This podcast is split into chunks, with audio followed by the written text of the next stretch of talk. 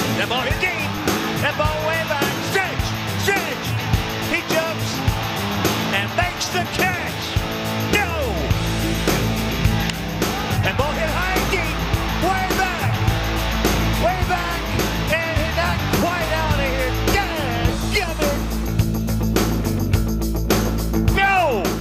And he's not quite out of here.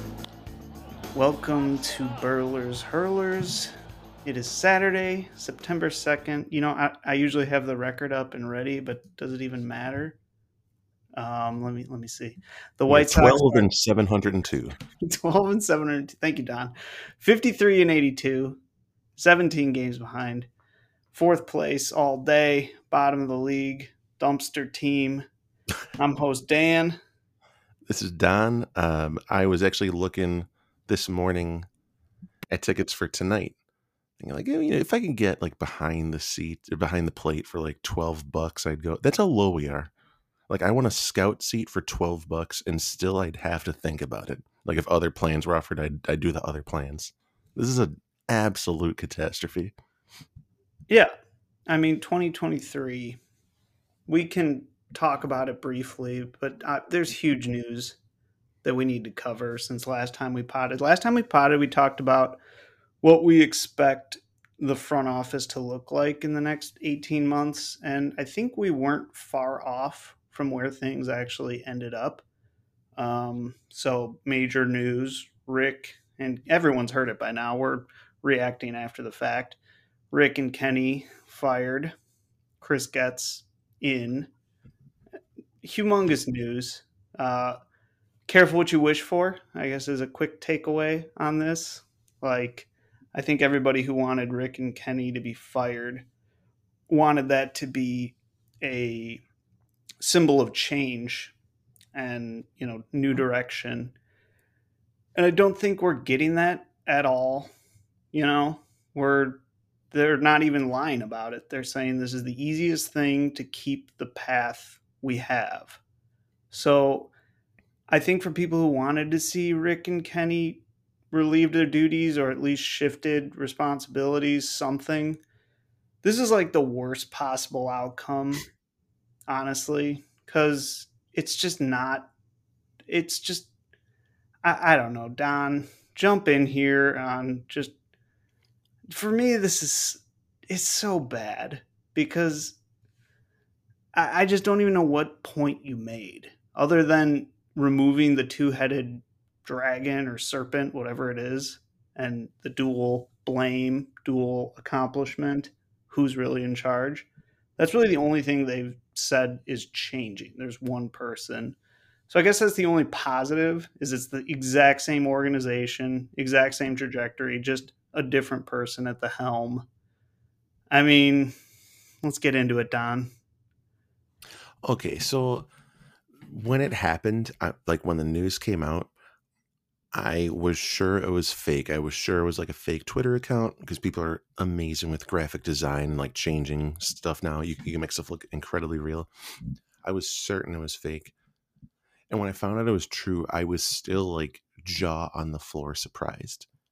Do you mean the Rick and Kenny fired or Getz hired? Right. Okay. Rick and Kenny fired. So when Rick and Kenny were fired, the news came out and I understood it to be true. Honestly, like in the 25 years of following sports pretty closely of my life, this ranks so far high up there in terms of shocking sports news.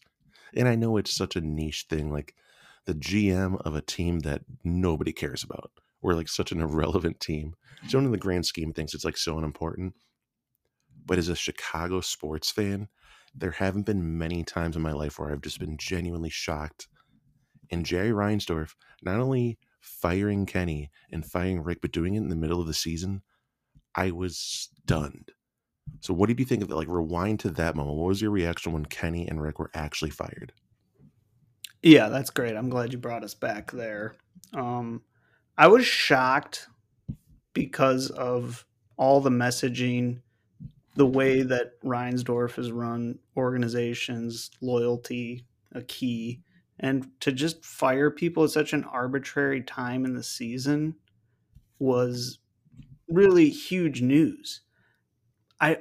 It had to be done. Like, if you look at this team objectively and reasonably, they should have been fired a long time ago. So it's not a bad fire. The timing is so weird, and the person who executed it. But I mean, even when you say go back to then, the Chris Getz rumors were like that night. Yeah, it was immediate. Like, just to go back then, we couldn't even have one day to enjoy the, hey, something's changed, something you've been asking for. It was already a leading story, the leading candidate, day one. And as the details, it's, even that day is soured for me. I couldn't even enjoy it. It just so quickly became they're doing the wrong thing immediately.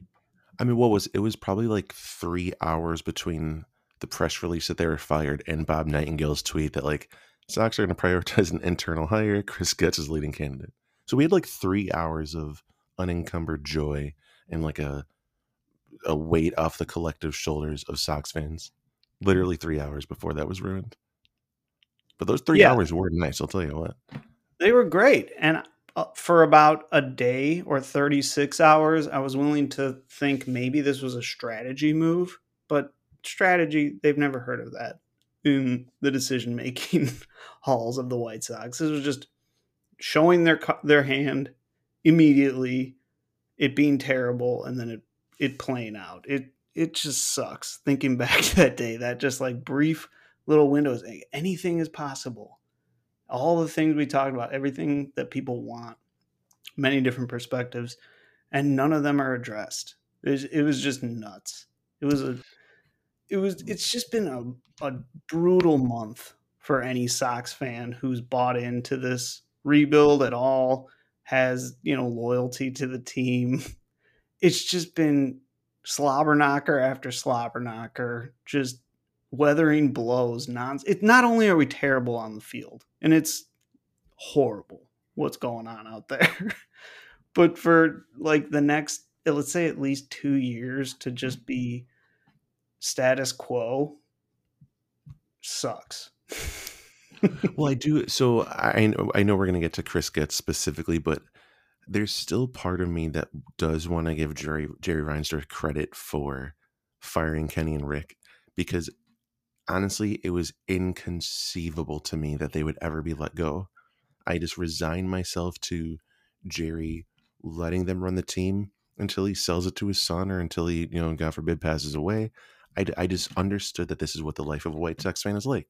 I got an old owner who doesn't seem to care that much. He's got family and friends around. Why rock the boat? He's comfortable. And I just couldn't conceive of an alternate reality. So the fact that this happened, and the fact that he did it like that, I know it's 5-6 years too late, but I do want to give him a little bit of credit for actually getting it done. Because you saw in the press conference, I do think he was pretty genuine when he said, like, you know, Kenny Williams, I thought of him like a son. Even now, after I fired him, he's still a part of my family. And if I was like the owner of a franchise and I fed fire my son, like, yeah, I'd put that decision off forever. So I know it was delayed, but I'm so happy that it got done. Like, seriously, I know Chris Getz sucks, and we'll get into it, but I'm so happy that Kenny and Rick are gone. Are you still holding on to a little bit of that happiness, or does Chris Getz just like 100% block out the sun? He's just like a nuclear holocaust of lost hope. It's not that desperate. It's bad. It's not quite Terminator 2 where the nuke takes out LA. No, it's not that bad. Yeah, let's give some credit, I guess, for firing people that should have been fired. I mean, Kenny Williams has been around so long that it almost just doesn't make sense to have someone around. You know, I get it. You're loyal. You have the father-son thing going. And I don't think Jerry's acting out of not wanting to win or like he doesn't care. I think he does. I just don't think he understands how to win today. And that's a big problem when... I don't know. It's when I hear him talk, he's very genuine. Like I think he's genuine. It's just he's not the guy you want running the team. That's just the truth of it. Yeah, I do too. When people say like, "Oh, he's so greedy, is just in it for the money, doesn't care about the product on the field. I don't think that's true at all. This guy like genuinely loves baseball, and if he was only interested in money, he could be spending a whole hell of a lot less. Like there are owners who literally spend $100 million less than he does. We have like I think the median payroll. We're like literally 15th out of 30. So top 10 usually. Yeah, we hover around big spending. I mean, but that's never been a problem. It's just always been how it's executed, you know? Exactly. I think the timing is super interesting on the move. And I really wonder how much it had to do with the most recent deadline. If there was just sign, because the messaging I'm getting is I'm good to cruise control for 2 years, but I don't trust these guys anymore. So do you think just this last 6 weeks pushed him over the edge? Anything in particular? Do you think like the Burger trade? We can get into that. I mean, there's rumors that people went over each other's heads to get that deal done. And I mean, if you're Jerry Reinsdorf and you're like maybe a little bit removed from the game at day to day, because you know, you have other things, you hear, hey, we just traded our best player, fan favorite, and the GM and president disagreed on the move. I mean, do you think there's a chance that was like, what the hell? You what? Well, it's such an interesting question because I think there's like two ways you can interpret it.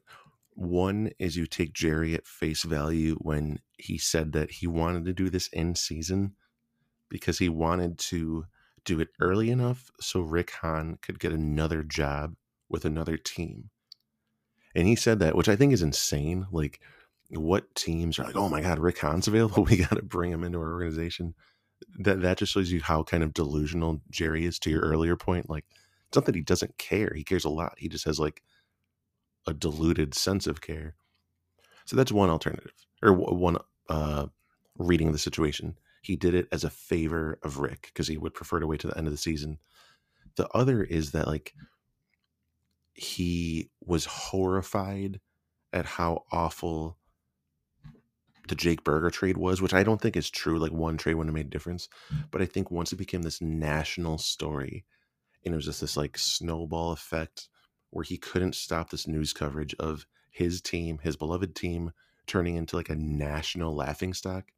I don't know if there was a straw that broke the camel's back, but late August, he finally was like, holy shit, this is too big. I need to cut it. I thought we can just like, you know, ride off into the sunset low key, but like, no way.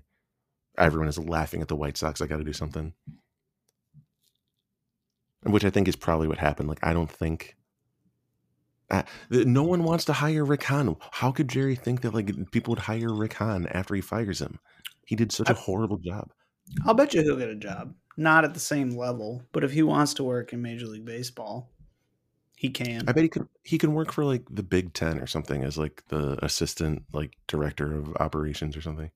Yeah, or, I mean, just from a procedural person. He'll get a job. He really will. I'm not worried about Rick Hahn. I'm not either. I just, your question is important because the correct, if Jerry knew that trouble was happening and he needed to make a change, the question is, well, why didn't he do it on July 1st? If he knew that he was eventually going to have to fire these guys and promote Chris Getz, why didn't he do it July 1st? Promote Chris Getz July 3rd and say, all right, Chris, you got 3 weeks to decide what to do before the trade deadline. It's pretty strange because if you're saying like you're shorting either group that trade deadline opportunity. Exactly. Like, if the plan was to get Getz all along, why not? And you want to give him experience.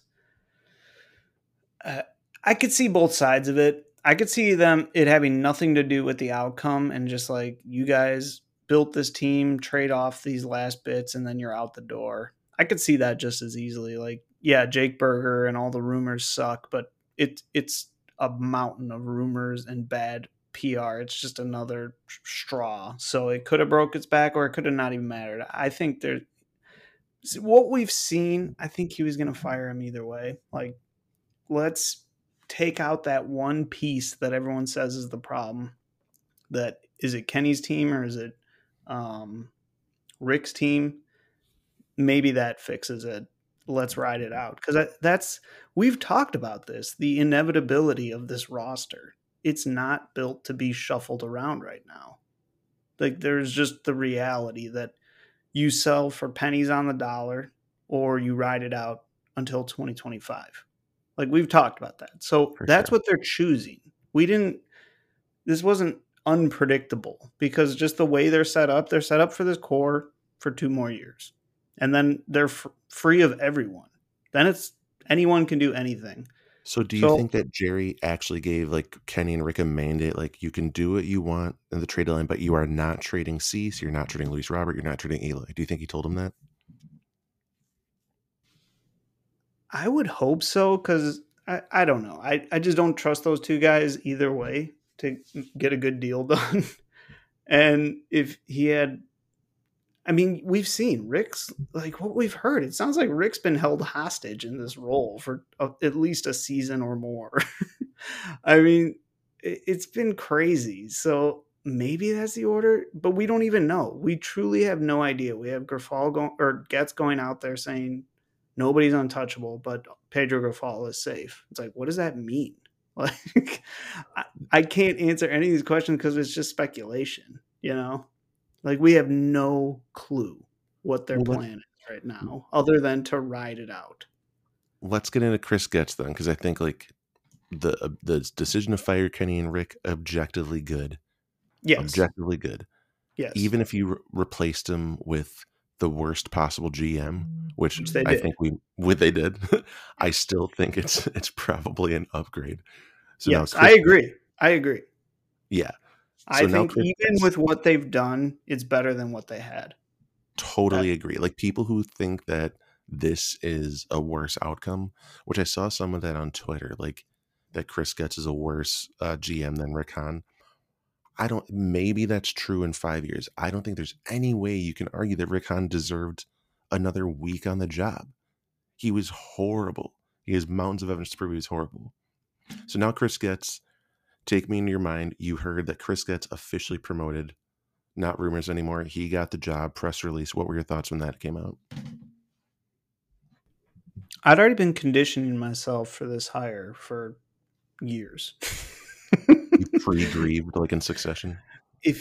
Yes, thank you. If you look at the Sox organization, who's where, there's tea leaves brewing for generations. When I saw Chris Getz, head of the minors years ago, I was like, what the hell is that all about? I'm like, oh my God. Anyway, so I had already pre-grieved. It's a bad hire, but like it's the perfect hire for what they want, but it's a bad hire in any other circumstance. If you put any sunlight on it, it's a bad hire. Only if you let's take away the candidate. Let's start there.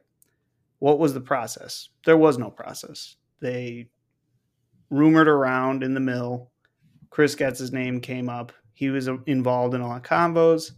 They talked to some people outside of the org. This is what Jerry said. This is not me speculating. They talked to people outside the organization, and they decided they didn't even have to interview people. They were just going to give it to Getz. So it's already a bad hire. You haven't even interviewed for the job. Like, that's 101. So let's start there on the process. Did that bother you? Totally. And you know what it reminded me of is when the Bulls fired Thibodeau, which I thought was a disaster. I love Tibbs. He was like maybe my favorite coach of any sport of my lifetime. But after he got fired, which I thought was a disaster, Gar Pax, Reinsdorf's guys, they said a similar thing, like we're gonna do a national search, we're gonna do a global search, and then they hired Hoiberg, who Gar Foreman worked with at Iowa State. They've been like boys for 30 years. So it's the same thing. Like, we can pretend to do a global search if you guys want. If the fans want a global search, we'll do it and we'll pretend it. But we're still gonna hire this guy we've known for years. So on some level, like obviously it's a mistake for the Sox not to hire or not to interview a bunch of people. But is that really a better outcome if they would have just wasted a bunch of people's time just to hire Chris Getz anyway? Like, I'm kind of torn. Because Reinsdorf, like, I would have loved for him to interview like assistant GMs of the Dodgers and the Rays, just successful organizations, at least to hear what like successful people are doing and to hear different trains of thought. Right. Even if he hired Chris Getz anyway, it's like, oh, at least he got exposure to outside ideas. So not even getting that is like way worse than hiring Chris Getz. Yeah, it's like an argument not even worth having. It's like, is not interviewing people for a position bad? Yes, yeah. Unanimous poll survey. 100% of people said that was a bad idea. Yeah, the sharing of information, getting people into your building and, setting up relationships. Maybe you don't hire him, but maybe 9 months from now you try to make a deal because he got a job somewhere else. Build relationships outside of the room. They don't want to do that. They want to keep it all in-house.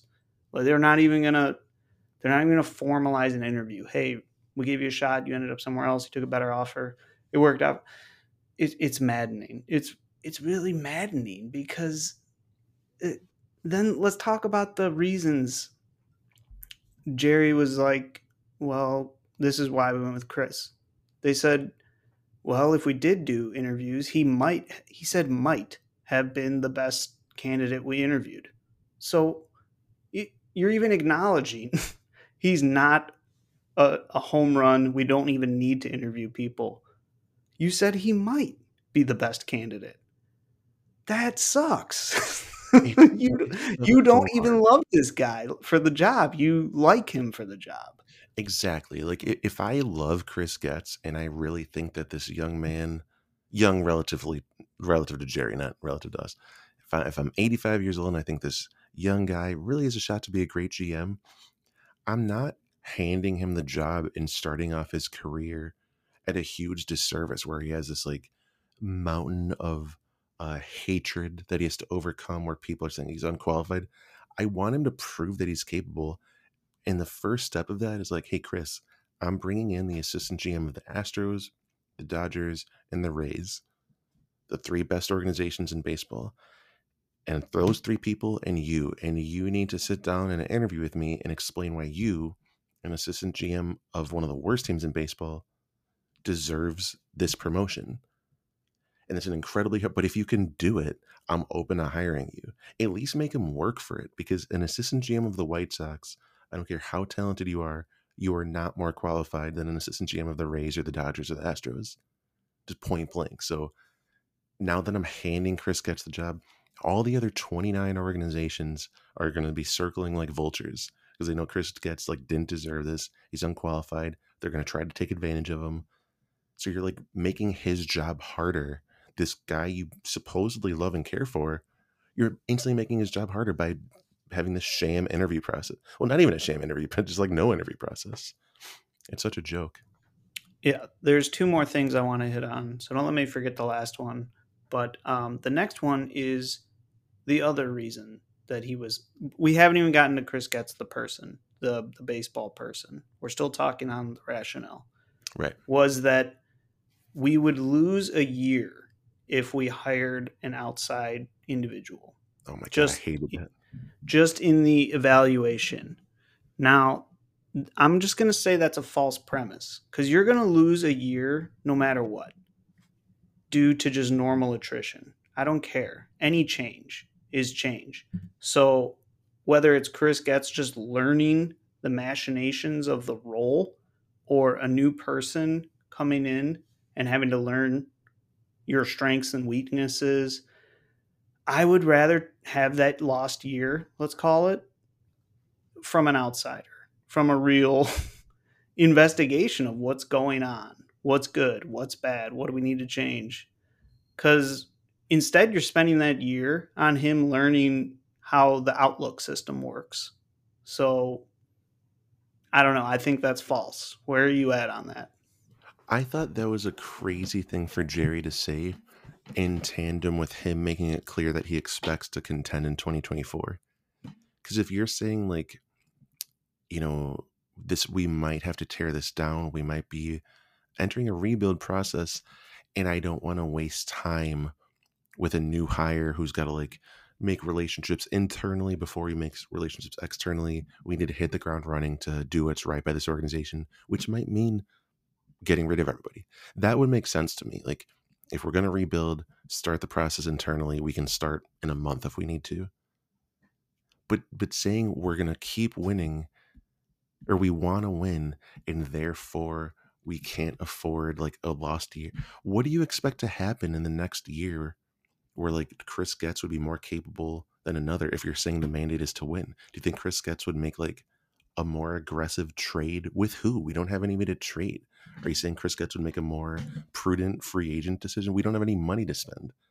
Like, you're handcuffing both people, Chris Getz or outside hire, by saying we want to win in 2024.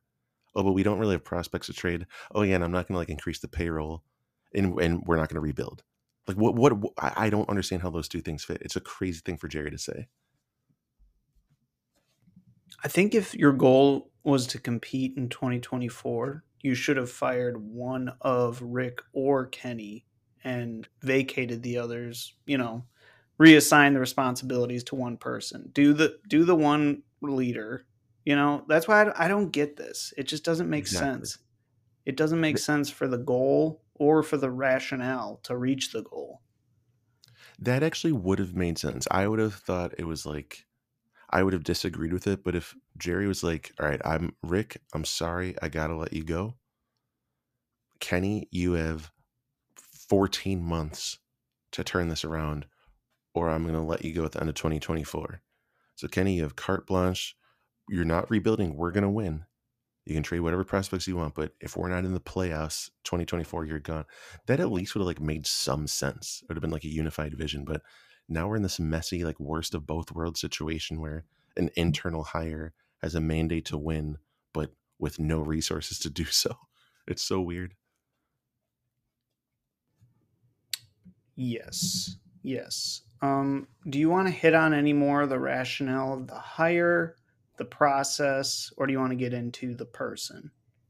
Let's go into Chris Getz's qualifications or lack thereof, because I have a laundry list of complaints. Yeah, and it's not a long list of accomplishments. So let's start, I guess, at the top where his MLB presence started. He was a player. He was less than a guy, bounced around. He was on the Sox. He was on the Royals, so the Royals conspiracy is real. Be on the lookout. Then he went into minor leagues, scout. I'm not exactly sure how he ended up the head of White Sox player development, the whole minor league system, but he did. He was in that role for 7 years. And, I mean, we know the outcomes. None. So that's the resume on paper. Like, I don't know if you could put a single name or accomplishment to either of those two jobs he's had. Well, let's get more specific on that, like names on paper. So his exact title when he got promoted in 2017, he got promoted to Director of Player Development. So his role, we're putting this guy in charge of developing young players in the minor league system. Not necessarily drafting them, but whoever we draft, we need. 2017, you said? Sorry, dude. 2017, yeah. Okay.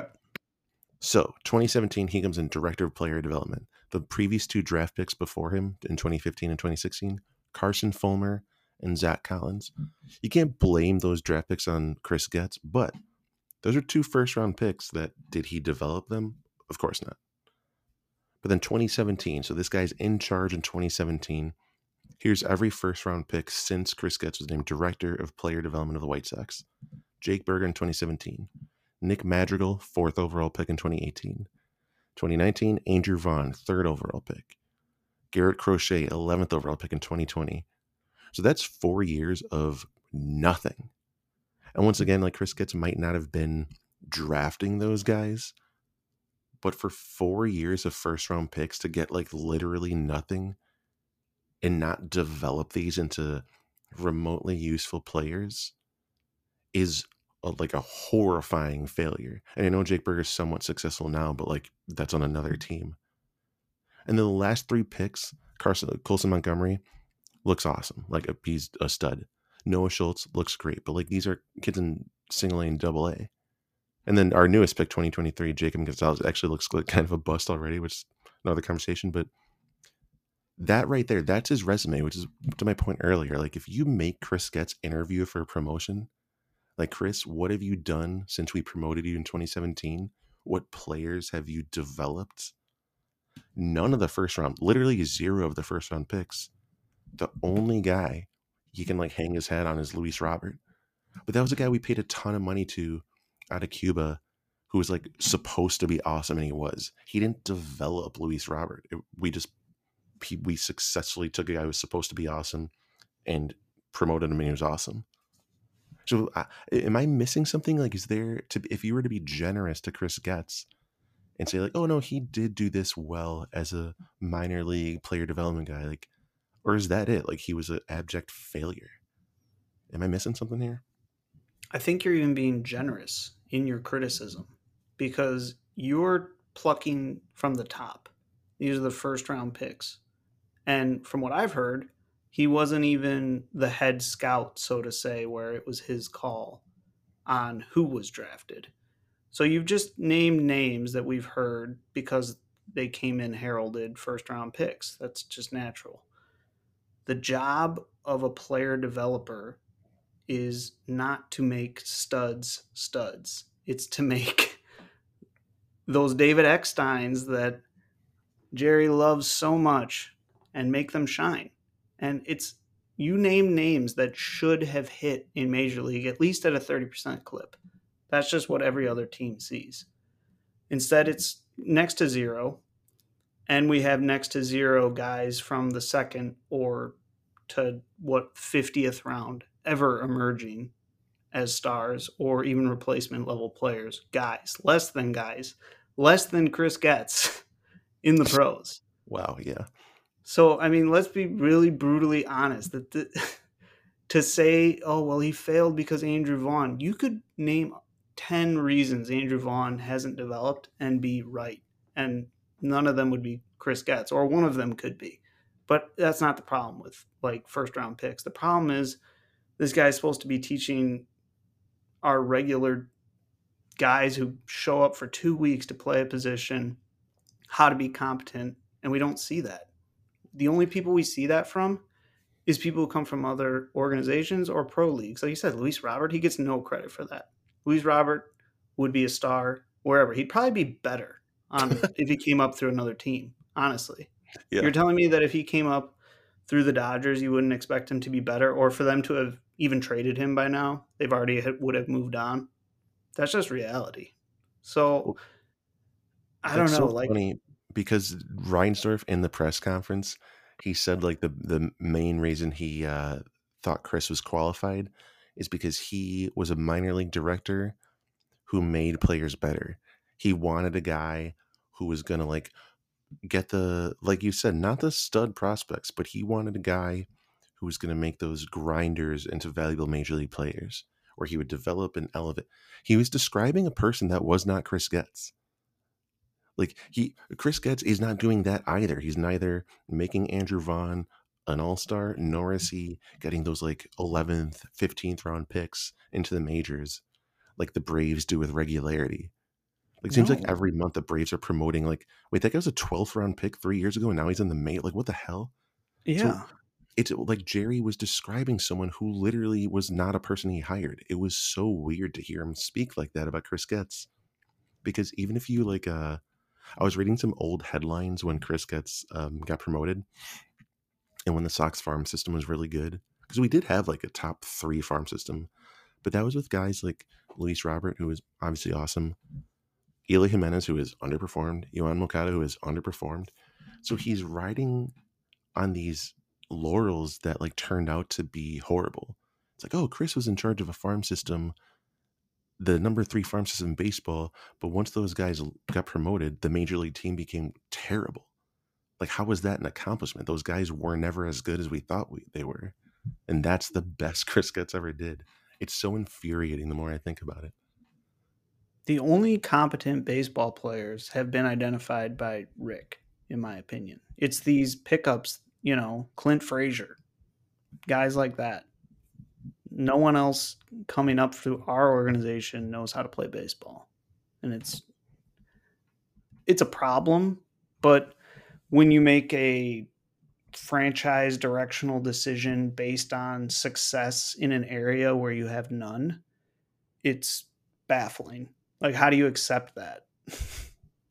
Like, going back to what Jerry said, and I said I believed him, I guess I'm thinking twice about it, because I believe what he said, like heartstring stuff, but every fact he brought up was not true or was not good enough of an answer. He's like, oh, well, we won the division. We did this. We did that. Some of our players are pretty good. It's like, none of that's true. Like, yeah, it's fine to win the division, but you're trying to do more than win the division. It seems like his truly the mountain is winning the division.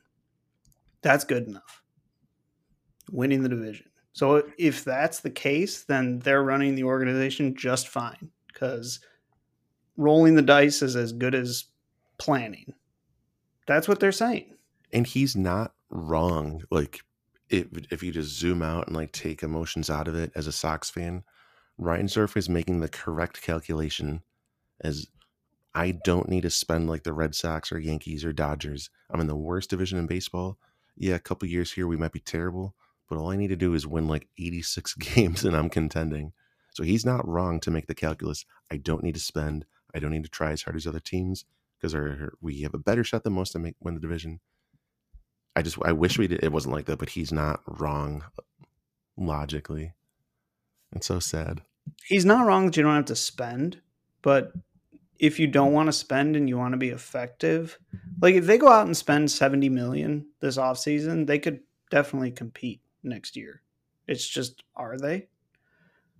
I don't know. This has nothing to do with Chris Getz, but I'm just looking at like the White Sox franchise history.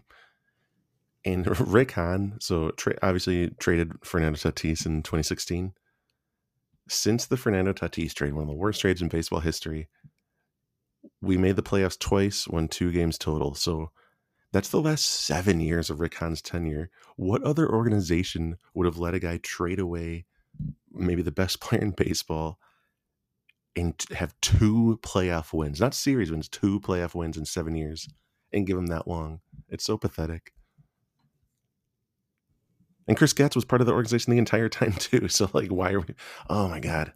Yeah. Let's get back to Chris Getz. So, I mean, we talked about player development, who he was as a player. I mean,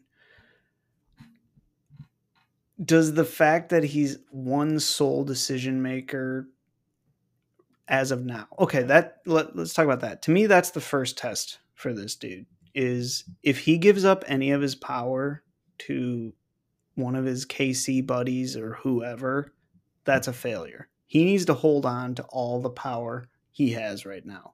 Because let's say 3 years from now, there's a change in leadership above Chris Getz, like Jerry, for whatever reason, is out and they need to elect a new chairman. They're going to clean house, you know? So you want to be able to hold on to as much power and put your stamp on these 2 or 3 or 1 year, however long. Because I'm telling you, if there's a new owner, new executive, he's out for sure. Guaranteed. Oh, yeah. So that's my first test for Chris Getz, is if he gives up any power and creates a Rick Hahn when he doesn't need to, that's a failure.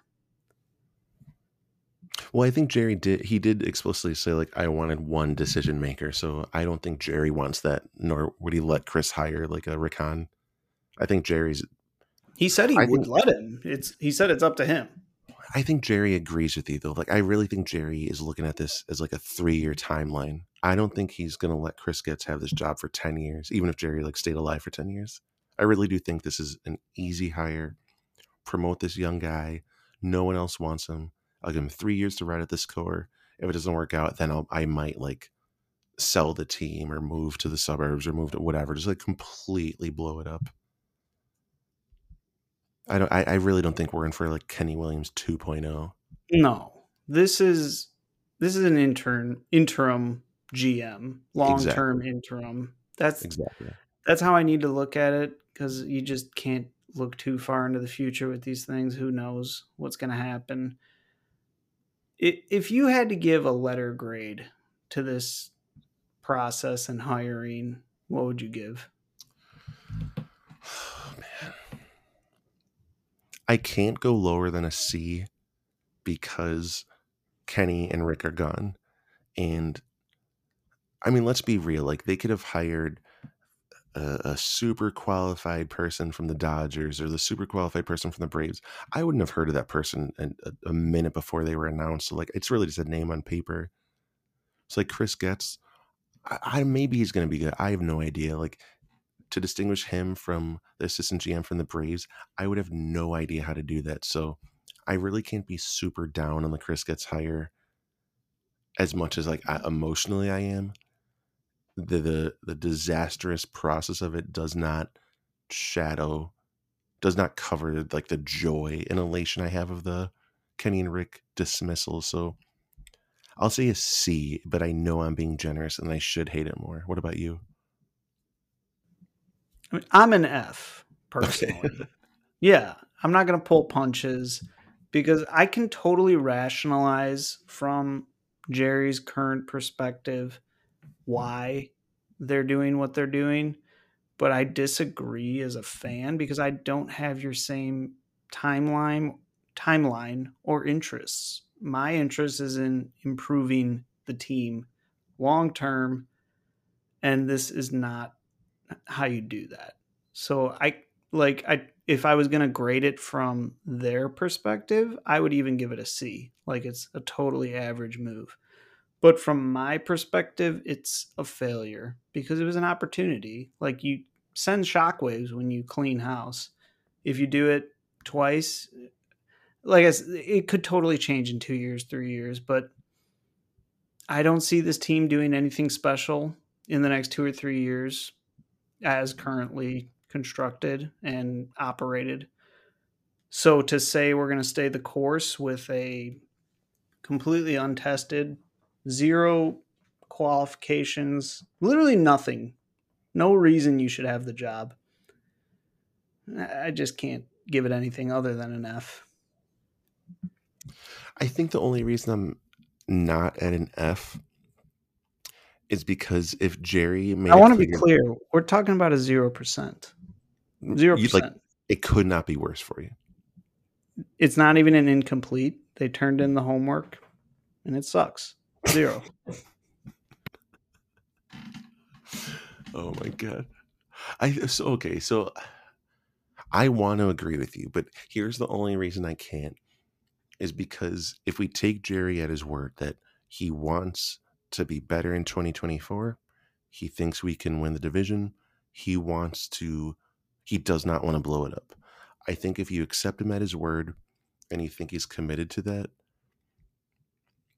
then I don't care if it's Chris Getz or the best possible outside hire. I really don't think there's much of a difference there. If Jerry made it clear, however, that no one's untouchable, and I mean that, like Luis Robert, if there's a deal that comes along that we can do, I would want the best possible person blowing it up and rebuilding, but I really don't care who is, like, steering the ship of this shit pile in 2024.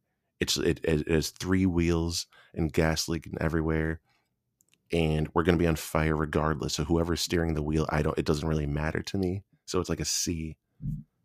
No, yeah. If you're fine with the flaming shitmobile, C. I agree. Yeah. I'm saying if you're making a big move, changing over your front office, do it right. Otherwise, like, I honestly would rather they just fired Kenny and kept Rick, or fired Rick and kept Kenny, because it's the same thing. I guess it's different, so we don't know. It's just, it sucks. It's such a nothing move.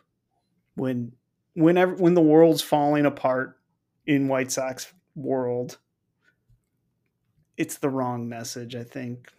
I get you. I totally understand, because I see it from their perspective. They said it. They did not lie. We didn't look outside the building. We want to compete next year. We're not going after Shohei. We're not signing any pitchers.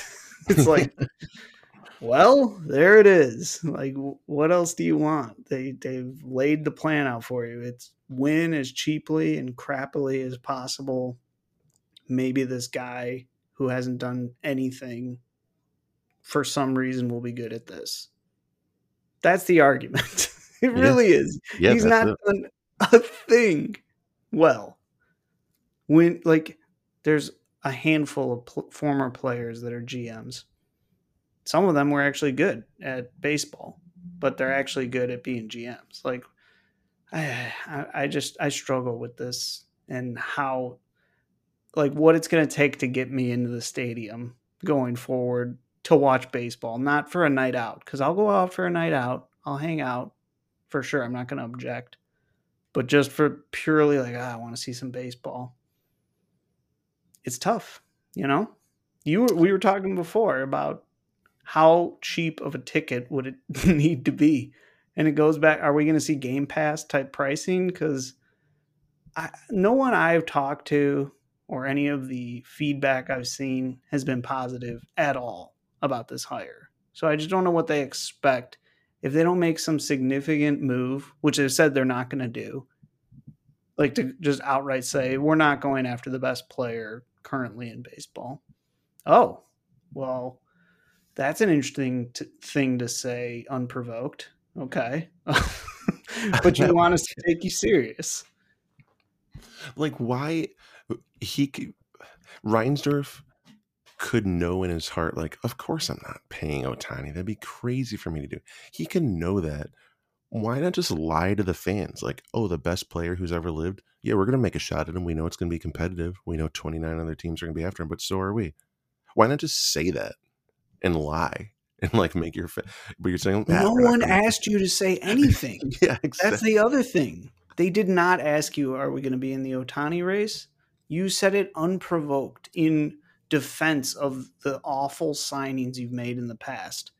Well, we signed Dallas Keuchel, so we're never going to sign Shohei Ohtani. Oh, you're right. Chris Getz, great. We just gave Andrew Benintendi a 5-year deal for no reason. So, yeah, Ohtani, no, we're not doing that. Okay, Andrew Benintendi, the biggest contract we've ever given out, and he's a fine player, but not the difference. But he is the Eckstein type, just a grind it out type, and he comes in. This is my problem too with like a Benintendi. He points out everything wrong in our organization because he's not that good, but he just plays baseball, and so many guys on the Sox don't. And it just, it's night and day when we have these outsiders come in and we're promoting Getz because he knows how to create that, but he hasn't. It's crazy to me. Oh my God. I feel so bad for the, like 23-year-old college graduates. They just graduated like communications degree from UIC and they're working for the White Sox now, like trying to sell season tickets. How do you possibly do that job? Every person you're calling is furious, just yelling at you, and you're like, I didn't say Ohtani. We're not saying Ohtani. What do you want from me? I feel so bad for those kids. They got a rough summer out of them. Yeah.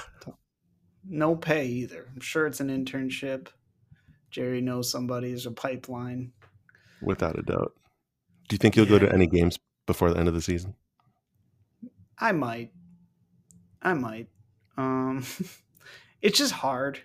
It's really hard after, you know, the deadline happened. I've been to a game since the deadline, a couple, I think. And it's just, there's no importance at all of what's happening on the field. And it's not even cheap. That's what I'm saying. It needs to get down to less than $1 a game for me to be making the numbers I've made in the past few years. Because it's horrible. Let's talk about how bad it is. I mean, as they say, this core can compete and they're not bad. We don't have any guys on the team. We don't. Like, Benintendi, biggest signing. You know I love him, but he's not making a difference. Eloy, he just looks lost. Tim Anderson, still a negative WAR player. I mean, it's just... What are we going out there to see? They need to make some sort of splash, but they've said they're not. they're going to get a budget splash, like some aging veteran. There's plenty of them in this free agent class, so they might go hog wild. Well, and even the more depressing thing, too, is like if you look at the lineup, we're recording now on September 2nd. The lineup for September 2nd, top half, it's not going to change for next year. You got Tim Anderson, Benintendi, Andrew Vaughn, Eloy, Moncada. Luis Robert sitting tonight up, but put him in there. So we got six guys where that is not changing. Anderson, Benintendi, Robert, Vaughn, Eloy, Yohan. But then the second base right field catcher, we're looking at it now. It's going to be Lenin Sosa or something. It's going to be Oscar Colas, and it's going to be the kid Corey Lee we got from the Astros. So these September lineups were like, oh, man, this is a bad team, but we're trying to lose. It's no big deal.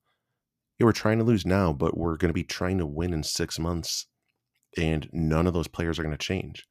It's like, how can we have it both? We're not signing some star to play right field. It's going to be Oscar Colas. We're not trading Colson Montgomery for a second baseman. It's going to be Lenin Sosa. There's no catchers we're going to sign. So, like, this is the team. Look at the lineup. That's the team. Like, how does Reinsdorf in good conscience think we're going to win when the team we're putting out now in 30 games below 500, that's going to be the team next year? I don't understand how he believes the fan, or how he thinks the fans would believe him that we're going to contend in 2024. It makes no sense, yeah, because it's not like people are injured or being rested. No. It's the Alpha Prime squad, and they're stink. Healthy. Yeah, and some of them are playing well, quote unquote, compared to themselves. But no, I mean we're bottom team right now. It's not like we're getting bad breaks. That was another thing that was frustrating in the press conference. Jerry's like, we were one hit away from winning a bunch of games. It's like, no. Or maybe, but we don't have people that can get those hits, so it's irrelevant. You know, that press conference was shocking to me. I don't know if you listened to the whole thing, but I did. Yeah. I was paralyzed by the news, and I just had to bask in it. I could not believe the things that were said in that press conference. If you haven't had the opportunity to listen to it, I do recommend. It's on any number of daily sports podcast from that day, but it just I'm not at all surprised at the move they made, because of what they said. Everything they've said makes no sense, but they believe it, and they're going forward with it, because 6 out of 9 guys are not changing, and they're all bad. They're all real bad. Yeah, our best 6 players, 5 of them are really bad. And the 3 rookies that are going to come up next year, they're all bad too. Like, unless you think Oscar Colas is going to be an all-star next year, unless you think that Tim Anderson is going to be the exact opposite, like, we have no hope.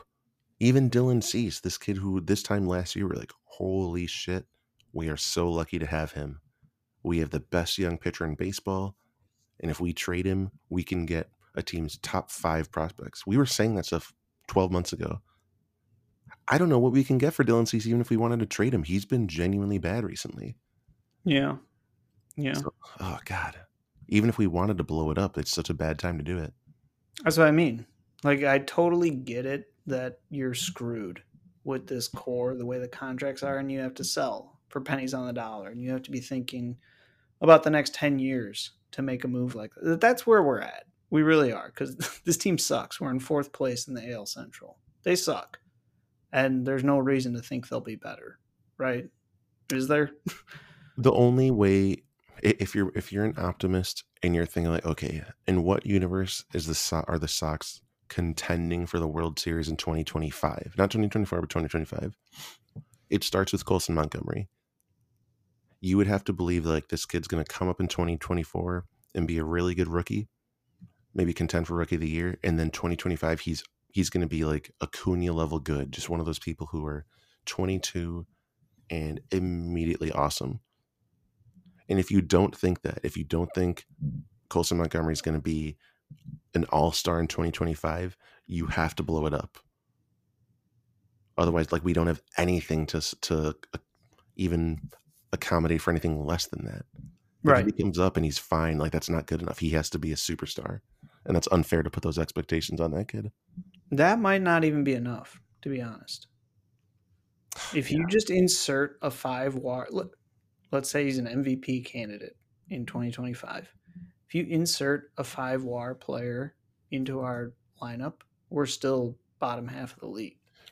That is a great and depressing point. If you put Acuna on our team, we're still like one of the worst teams in baseball. Yeah, that's not fair to the Braves to make that comparison, because they're surrounding Acuna with 3, 4, 2 WAR players. Yeah. We have 2 WAR players on our season, and one of them doesn't play for us anymore. Oh, okay. My God. Plus one. A guy. Jake Burger is still a guy. I know we're lamenting his departure, but he's just a guy. He's just a guy who hit his 29th and 30th home runs today. All right. We made the second worst trade ever. What do you want me to say? We stink. Yeah. So it's really, it's sad for me, because I get why they did what they did, but I just fundamentally disagree with the entire premise. So I just can't find any room to wiggle on this being okay. Because you know what's really sad about this whole thing, this whole breakdown of the core and the franchise at this point, is that there's so much talent in Major League Baseball. And we may even have some of it, but it's just underdeveloped, undercooked. And while the rest of the league is having fun, we're not. Like, there's so much fun happening in baseball, and there's none on the South Side. Not even with Robert's epic season. Reinsdorf and Getz can't even praise Robert in their opening talks. I mean, it's just, there's no joy. Do you have any joy? No, because in the past with like bad teams, I actually haven't minded horrible White Sox teams in the past, because I'm such a sucker for like hope with young guys. You know, I'm the same person who convinced myself that Joe Borchard was going to be a star. And those horrible teams, I would obsessively watch every Joe Borchard at bat. And these like scrub pitchers that come up, I like watching them and seeing like, ooh, maybe they have a shot here. And Moncada, I can convince myself of all these young guys, like, I'll be your biggest fan. I really, really hope you succeed. And I do not feel that for any of these guys. It's nothing they're doing. But like Andrew Vaughn, 8 years ago, I would have been obsessed with Andrew Vaughn's success, but it's so clear he just doesn't have it. We've just failed at accumulating guys with a shot. None of these guys have a shot to be all-stars. Is there a single person on our team outside of Luis Robert who like will make an all-star team in the next few years? I really don't think so. And accepting that and just like coming to grips with that, it's so depressing, because the rebuild failed. We've never had that as White Sox fans. Either we were successfully rebuilding into something, trying to maintain, maybe with false hope, but trying to maintain a level of high success, especially those like post World Series years. But we've never like reset, rebuilt, and it failed. And this is that. So like, I'm supposed to hold on hope that Moncada will turn it around again. That's gone. I gave up. Tim Anderson, I'm supposed to hold out hope that he's going to be hit 330 again. I gave up on that. The rebuild failed. Like, let's just move on. Pull the Band-Aid off. It's so depressing. I'm ready to, you know, I've been hyping. You said 2025. That is when I really think that's the next realistic chance they have to compete. I'm ready for it. They're just not. And it's not that long of a time. You see these franchises turn over overnight, like the Orioles, garbage. Now, it's an extreme case. You know, they did really well, but they were garbage in 2017, 18. They were in like the World Series like 2 years before that, and they've completely turned around their franchise. It's doable in a short span of time. So, I mean, I think we're at that point. We just have no capital to kick off the whole process. So it's dark days right now. Yeah, for context, the Orioles in 2021 They won 52 games, and they're one of the best teams in baseball this year. So, not, I mean, 2 years, that's aggressive, but even going back a little bit further, we saw the Astros do it. We saw the Cubs do it in 2016. It seems like every few years there is a team is like, you know what? This is going to suck for 3 years, but please trust us. We know what we're doing. Give us 3 years and we'll be contending for World Series. We need to start that. And it sucks that Chris Getz is the choice they made to lead it. But like, this doesn't have to be a decade-long problem. We could be in 2025, 2026, we could be contending for World Series with Colson Montgomery as our best player. For people who missed it, ESPN said he was the third best prospect in baseball. We haven't had that maybe ever, like a guy that young. Since Moncada. But that we drafted, like a guy we kept. No, yeah. Frank Thomas. Maybe Frank Thomas, yeah. It's pretty incredible. Yeah. No, yeah. It is exciting, like the Montgomery aspect. Yeah. I don't know, dude. Like, I wish they would pick the hard lane instead of the easy lane, which is seems what they're doing. Just we're going to middle for 2 more years and then 5 more years after that. And the Cubs thing really hurts because it's just like, I feel like the biggest, I don't even know. We're at an hour. We should probably start wrapping up. I'm just rambling at this point, but it seemed like the biggest issue with the rebuild was just the buy-in that every piece that you drew on a chalkboard in 2017 and wrote ETA 2020, you didn't make a single change. You didn't upgrade. You didn't downgrade where you had to for the, you know, sell high. They just stuck with the plan. That's what's scary about this. And it's like you're bringing in Chris Getz, who assumably has been whispering or at least been present. So he's either been present to make the wrong decisions, spur on the wrong decisions, or he wasn't communicating his message effectively enough to change minds. So he's a nothing. At a human level, I do feel some like pangs of sympathy where we spend an hour just like absolutely shitting on a guy. Unqualified. Yeah. I do feel somewhat bad, but like, why do I feel that this organization has stolen so much joy from me? They didn't have to hire him. He didn't have to take the job. You accept that criticism when you step into that role. Yeah. Like I get it, what you're saying, but I shouldn't have to make these comments. If they interviewed a single person and hired Chris Getz, I'd be more agreeable to the situation. They didn't. They just there's no reason to expect anything's going to get better. There is not, other than random chance. That's all we're going on right now. We have no hope. We've given up. So before we get out of here, do you want to give your thoughts on the magic bullet in Comiskey? I know you said you didn't want to talk about it, but I'm going to make you talk about it. No, thank you. I need a little change of pace, reset my mental state. So this story is one of the more bizarre things that I've read. Like, it sucks that it's the Sox, but it's also just a very weird story. So we had a couple weeks ago Vanilla Ice, and one of the Milli Vanillis, the surviving Nilly, was going to perform. That was canceled. Amongst the chaos, it was revealed there was the shooting or a bullet or something struck someone or multiple people. And just all the news that has come out after it, where did the bullet come from outside? Was it rolled into the blubber of one of the people who was allegedly shot? The fact that we don't have answers, and they don't seem to be coming. Even in the press conference, they're like, we don't know.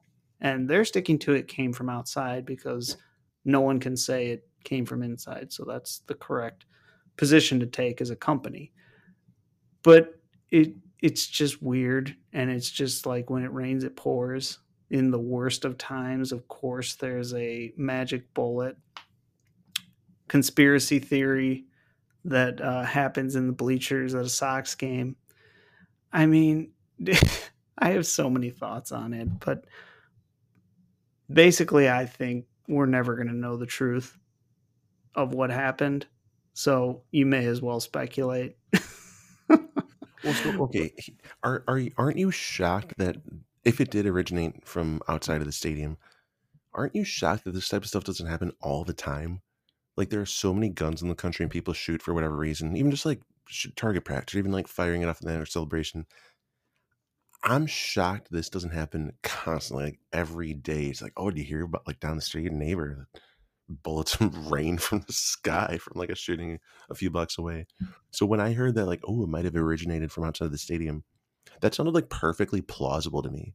That's not like denigrating Chicago or anything, but it's like, oh yeah, that as a kid I thought, like, yeah, why aren't more people shot by like stray bullets from blocks away? Yeah, that makes way more sense to me than someone getting a gun inside the stadium. I agree. It's just there's so little information to confirm anything. It's hard to, like, of course, yeah, you think about there's shootings, what goes up must come down. But just the way the news was coming out just seemed suspicious. And when they were like, was it bullet? Was it bullets? I mean, a bullet on its like downward trajectory not only curves above the roof into the stadium, finds a person, still has enough velocity to deflect and hit multiple parties. That's strange to me. It's very strange.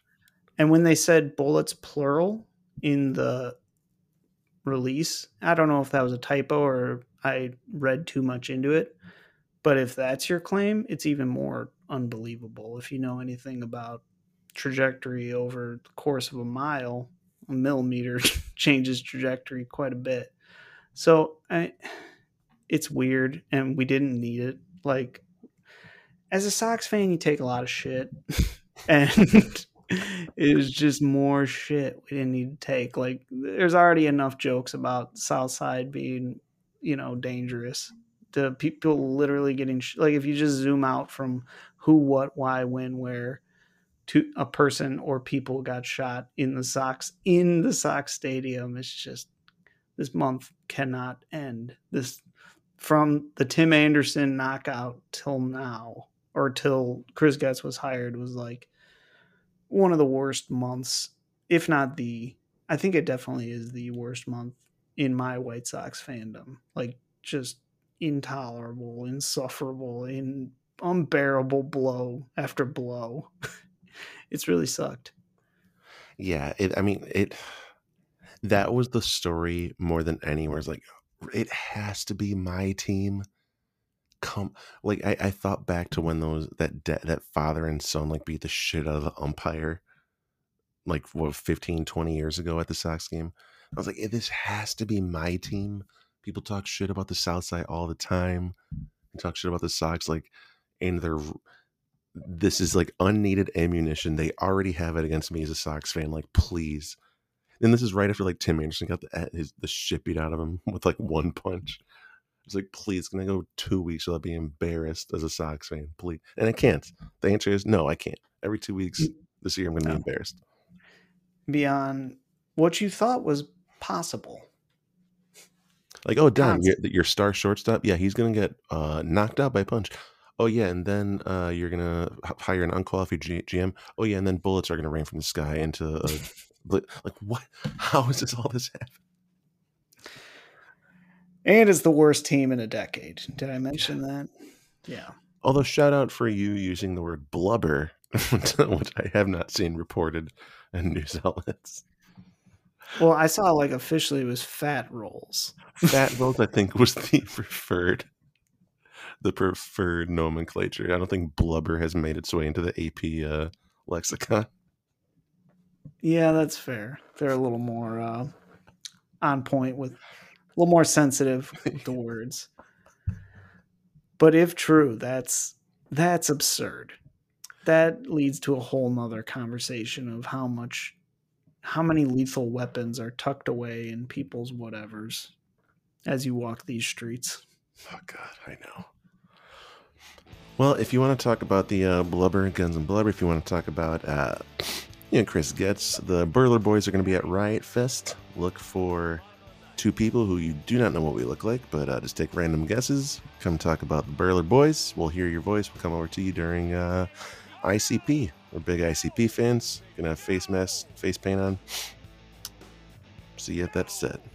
Don thinks he's joking, but we're gonna join the nation. Yeah, we are gonna be there. I'm not going to see Postal Service reunion. I'm gonna be with the nation. You're bringing your Faygo. You're getting nuts. Well, I told you we're having a brunch party, so there is going to be a Faygo station at the party and makeup if you do want to adorn. So I hope you're not kidding. Like I'm not. Down. Okay, no, great. I go real. Honest. Yeah, I'm not committing to the face paint, but I will make it available to guests. Amazing. All right. Well, I hope that this was nice to say my thoughts about how horrible it is. I know everyone's struggling right now, so I hope this helped in whatever weird way. Thank you for listening. Don, do you have any outgoing thoughts other than Faygo for life? I'm going to take a bath in Faygo, clean out the pores. Smart. All right. Thanks for listening, and we'll do a pod in 36 hours when the stadium collapses on itself. Have a good one. You do it. He threw him out of the ballgame. You gotta be braving me. What in the hell are you doing? What are you doing, Wagner? You gotta be kidding me. That is so bad. That is absolutely brutal. That is unbelievable.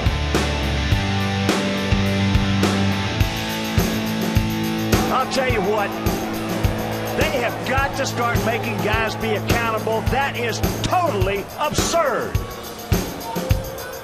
That just tells you he has blue. Here's an umpire in the American League knows nothing about the game of baseball.